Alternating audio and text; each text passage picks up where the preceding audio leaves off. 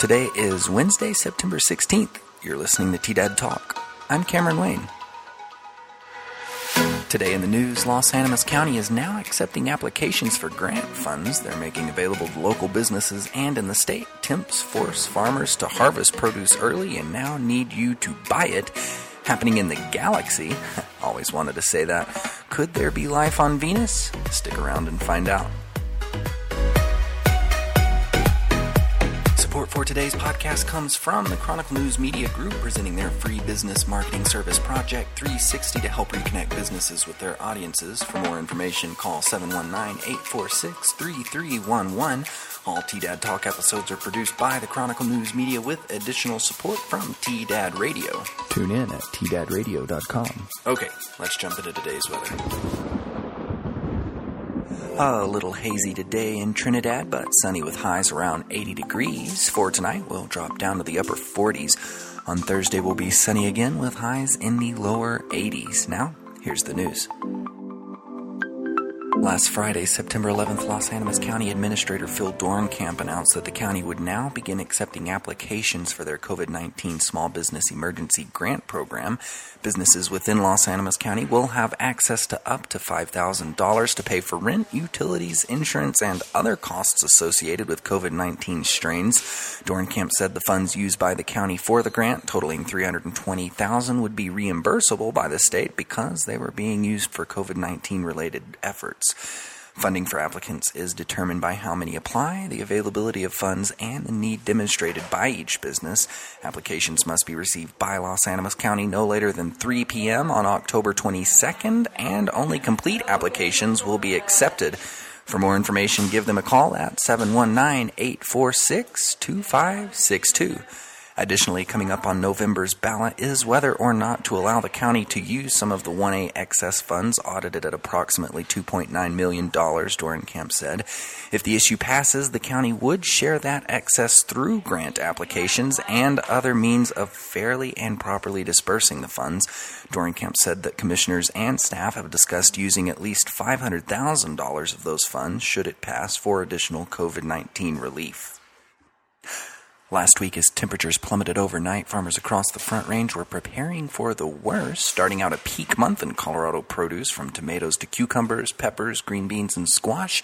Growers had to act fast. The weather forecast predicted 30 degree highs and lows in the 20s just after Labor Day, meaning much of their late summer produce would be lost. Now, with the temperatures back up, farmers are back to work planting for fall and moving their harvested summer produce. And they want customers to know that buying local is still on the table, whether at farmers markets or directly from farm stands.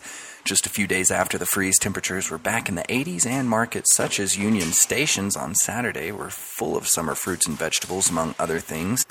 Locally, Trinidad's own organic farm, the Good Food Project, is still selling veggies at their farm stand on Highway 12 in Jansen, just up the road from Bob and Earl's Cafe, every Friday, so long as supplies last. Happening in galactic news, astronomers have recently found a potential sign of life high in the atmosphere of neighboring Venus, hence, there may be bizarre microbes living in the sulfuric acid laden clouds of the hothouse planet.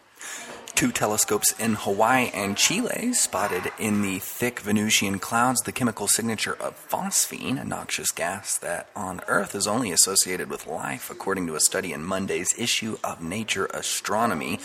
Several outside experts and the study authors themselves agreed this is tantalizing, but said it is far from the first proof of life on another planet. They said it doesn't satisfy the extraordinary claims require extraordinary evidence standard established by the late Carl Sagan, who speculated about the possibility of life in the clouds on Venus in 1967. As astronomers plan for searches of life on planets outside our solar system, a major method is to look for chemical signatures that can only be made by biological processes called biosignatures. Astronomers decided to look that way at the closest planet to Earth, Venus. They searched for phosphine, which is three hydrogen atoms and a phosphorus atom. NASA hasn't sent anything to Venus since 1989, though Russia, Europe, and Japan have dispatched probes. The U.S. Space Agency is considering two possible Venus missions. One of them, called Da Vinci Plus, would go into the Venusian atmosphere as early as 2026. All in all, life on Venus is definitely a possibility. Well, there's not too much happening today, but Mount Carmel is still offering their online virtual classes. To see their schedule and register for the link to join, visit their website, mountcarmelcenter.org. Additionally, if you know of any upcoming events we should be aware of here at the Chronicle, please feel free to reach out to us so we can make sure to spread the word. As always, for a deeper look into today's stories, visit the Chronicle News website, thechronicle-news.com, and support your local journalism with a subscription. Thanks for sticking around for another T-Dad Talk. If you like this podcast, be sure to click that subscribe button and also drop us a message on our T-Dad Radio Facebook page and let us know how we're doing. We always like to hear all the creative ways we can continue to make what we do here at the Chronicle even better. Another special thanks to the Chronicle News Media Group and their Project 360 services, free to help local businesses reconnect with their audiences. This is Cameron Wayne. Have a great day.